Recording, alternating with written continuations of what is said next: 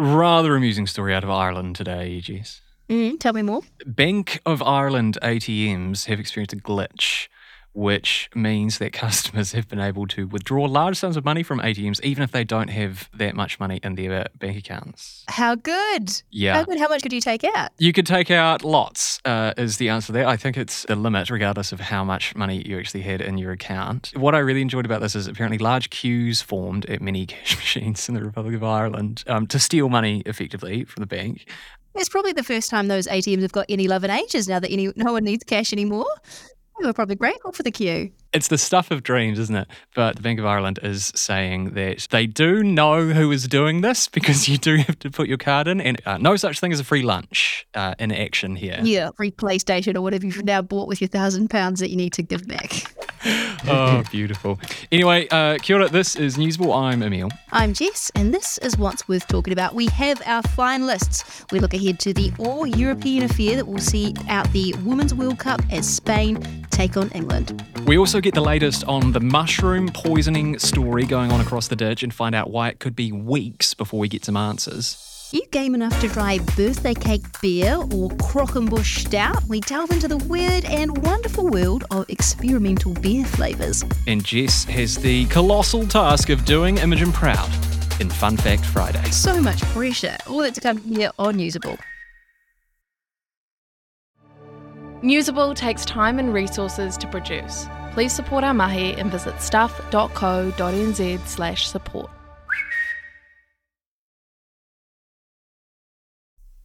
Well, we have our finalists after two nail biting semi finals. It'll be Spain taking on England in the World Cup final in Sydney this coming Sunday. Now, neither team has ever won the trophy before. In fact, neither team has ever been in the final before. So, regardless of what happens, we'll have a first time winner this weekend.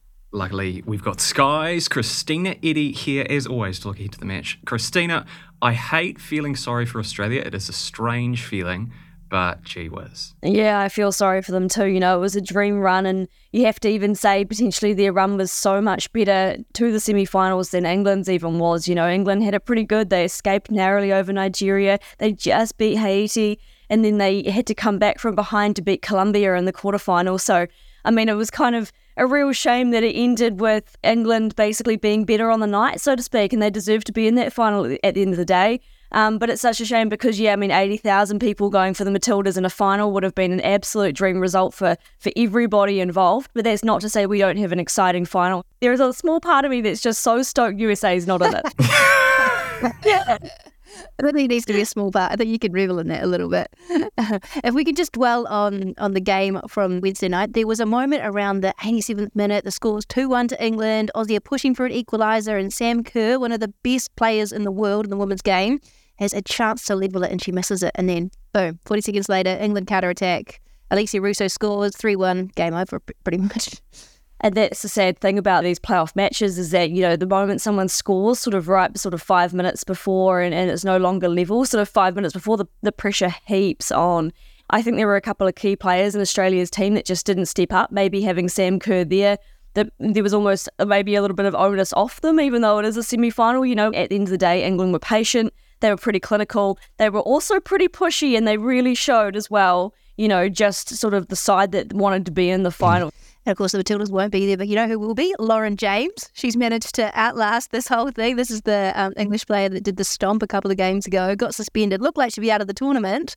But look, she's she's back for the biggest game of her career yeah, back just in time, England will be thinking, I imagine. And looking at how they played, you know, in the semi final, that's what they're going to need to bring against Spain. There was a part in the, the semi final where I was watching and I thought, you know, I don't believe that in the way either of these sides are playing right now. Um, they were playing well, but I didn't think that they would beat Spain, no matter who got in, if they played the way they were playing.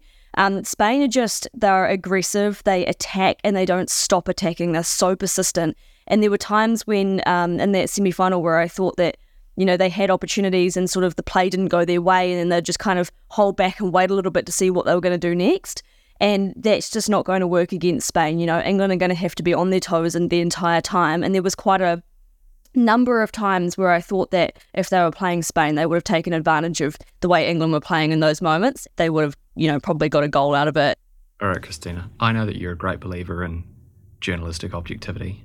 But uh, I'm going to ask you to throw that to the side for one moment. Tell tell me, who does your head say is going to win, and who does your heart want to win? I think Spain will win. And I, I think there was a part of me that had an emotional connection to Australia. And there were times in that match where England really frustrated me, you know, their physicality and the way that they play. And there were just a couple of negative things as well, like wasting time towards the end. I hated that. So I would have to say my heart now lies in, on Spain and I like the way they're playing. And that's the style of football you want to see in a final. So yeah, go Spain. Oh, Sky's, Kristina Eddy, nailing her colours to the mast. Um, thank you so much. It's uh, it's going to be a great game. Really looking forward to it. You too. Enjoy it. And you can catch all of the action on Sunday on Sky Sport or on Stuff's special FIFA Women's World Cup hub. It's been a great tournament, so tune in for that match.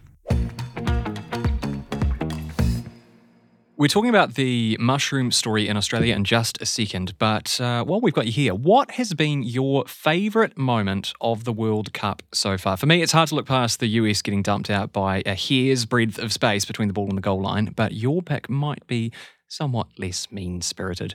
Get in touch. You can find us on Insta or TikTok. Just search up Newsable NZ. And we're also there. Uh, we also have an email address, newsable at stuff.co.nz. If you don't have time to read the in depth stories or you just prefer to listen instead, the Long Read from Stuff is the podcast for you. Each week, we showcase one of our excellent pieces of journalism, telling important or entertaining stories from the world of crime, sport, history, culture, and more. You also get to hear from the journalists themselves about how they uncovered the story and how it came to life. So, for your weekly dose of long form journalism, beautifully read, subscribe to the Long Read from Stuff wherever you get your podcasts. Just to bring you up to speed, late last month, three people in Melbourne died with symptoms consistent with death cap mushroom poisoning. A fourth person is still fighting for their life in hospital. All four had shared a lunch at the home of Erin Patterson, a Melbourne woman living in South Gippsland in rural Victoria. In fact, uh, two of the people who died were her parents in law. The case is being treated as a homicide inquiry. Joining us now is Marta Pascual Juanola, a crime reporter for The Age who's been covering this case. Marta, welcome to Newsable. Great to have you here. Thank you for having me. We actually talked about this story uh, about a week ago on Newsable. So bring us up to speed. What has happened since then? Right. So I think the main difference between last week and this week is that we know a lot more about the case and in particularly about Erin's version of events, which we didn't know. You know, that, that tearful interview outside her house, that was pretty limited in the scope of what she actually said. As time sort of went on, we started to learn more about the lunch, about the family dynamics. We knew that Erin had separated from her husband Simon a number of years beforehand. They had been living in separate homes before officially sort of separating in 2021. We know that their relationship was acrimonious. Other than that, probably the main breakthrough in the case was a leaked police statement that Erin made last Friday that gives us an insight into her version of events of what happened. Can you tell us a little bit about what was in that statement that was new? The main information in that statement that I think caught us all a bit off guard is that she admitted to cooking a beef Wellington for lunch. She said that the mushrooms that had been put in that dish had been bought up to three months in advance from an Asian grocer near Mount Waverley, which is a suburb in Melbourne's east. She had gone to came in a package that was hand labeled and then had bought some store mushrooms from a local supermarket in Leongatha, which is where she is based out in Gippsland. And then she had combined those to make the beef Wellington that she had served her guests. Now, another very interesting fact that came out of that statement is the fact that, contrary to what police had initially said in their first press conference, she claims her children were not actually present at the lunch. However, Erin says that she fed the leftovers to her children the following day, but scraping off the mushrooms of the beef Wellington. Now, she started to feel ill as well, she says, and she went to the hospital. She was eventually transferred to Melbourne as well, and she was given medication to protect her liver from potential liver damage, which is also information that we did not have beforehand. We knew she had presented at the local hospital, but the information the hospital had provided was that she had been pretty much immediately discharged. So this kind of is in conflict with both some of the initial information the police had provided and also the information that we got from the hospital in Leongatha. Can we talk a little bit about the, the mushrooms themselves, Marta? Because if we understand Erin Patterson's point of view, she's bought these mushrooms kind of from legitimate sources. So what does that mean for the rest of the public that might have done the same thing?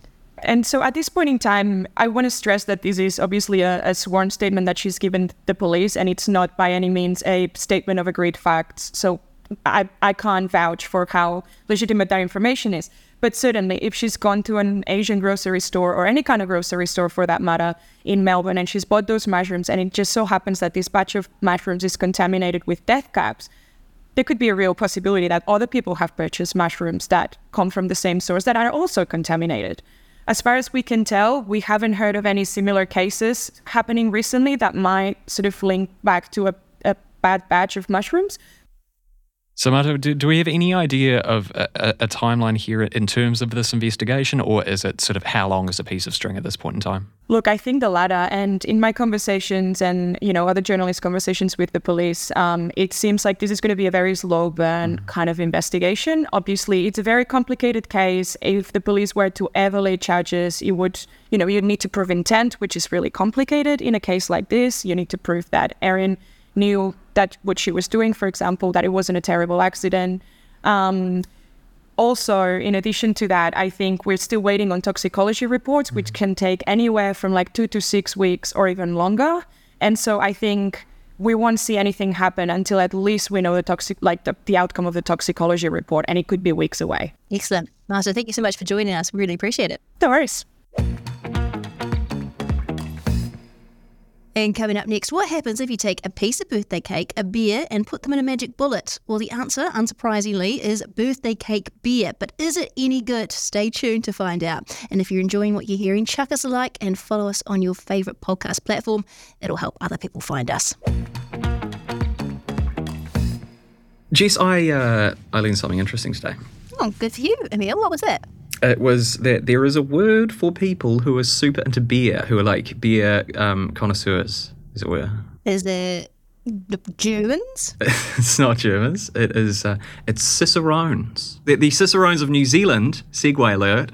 Are all in one place this weekend, and that is uh, Wellington for Beervana, the annual festival of beer. As always, there's a lot of flamboyance and creativity on show. So we've got the festival's beer manager, which is a real job, Ryan MacArthur, on the line to chat. Hello there. G'day, mate. How's it going? Very well, thank you. I'll correct um, you a um, little bit on the Cicerone thing. Go on. So Cicerone is the beer equivalent of a wine sommelier. Right. Okay. Oh. You have to go through a course.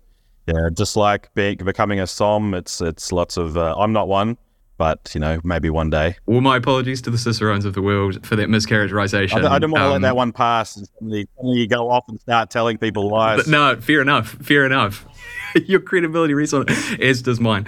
Um, hey, Ryan, tell us any especially interesting trends that you are seeing in the world of, of brewing at the moment, crystallized at Beervana?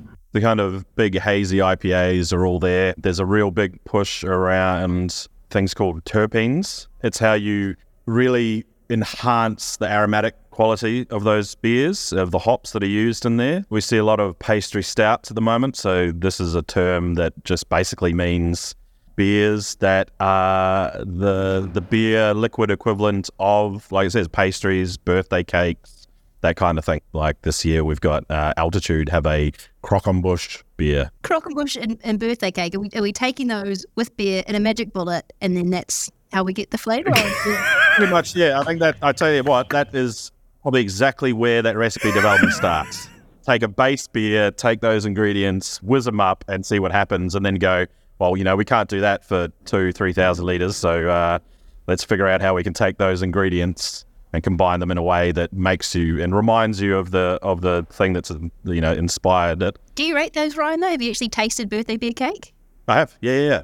I did, and they're not a beer that's like a piece of cake. You're not eating it every day. Well, maybe some people are eating them every day. Not eating the whole cake in a sitting. Um, you know, though often those those beers will have a slightly elevated um, alcohol percentage, and they are often designed to be shared like a bottle of wine. Right, Ryan. It sounds like it's going to be a really fun time. So tell us about uh, the festival. When's it running, and how can people get along? So the festival is running today, and then the same on Saturday uh, with the day session, night session. Yeah, come on down. And also, there's great food. Come for the beer, stay for the oysters. That's yeah. the beer festival motto. Uh, yeah. Ryan, thank you so much for taking the time to have a chat to us, and uh, all the best for the weekend. Yeah, no worries. My pleasure. I think you're conflating a whole bunch of issues. don't want to be held to account no, I- on what- rising child abuse numbers. You can manipulate crime statistics. I promised I wouldn't have a tatty about gotcha journalism. Hang into the National Party's attack line No, there. but that I think Chris- that it would be a resignation offence if I didn't deliver tax reduction. Yeah, yeah we're, I'm not worried about it at all. Nothing That's iffy in there. That sits with you perfectly fine. That's what we're that's what we're focused on. Whatever happens in politics, the weird, the wonderful, the important, the thought provoking, we got you. Listen to Tova wherever you get your podcasts. So how are you feeling?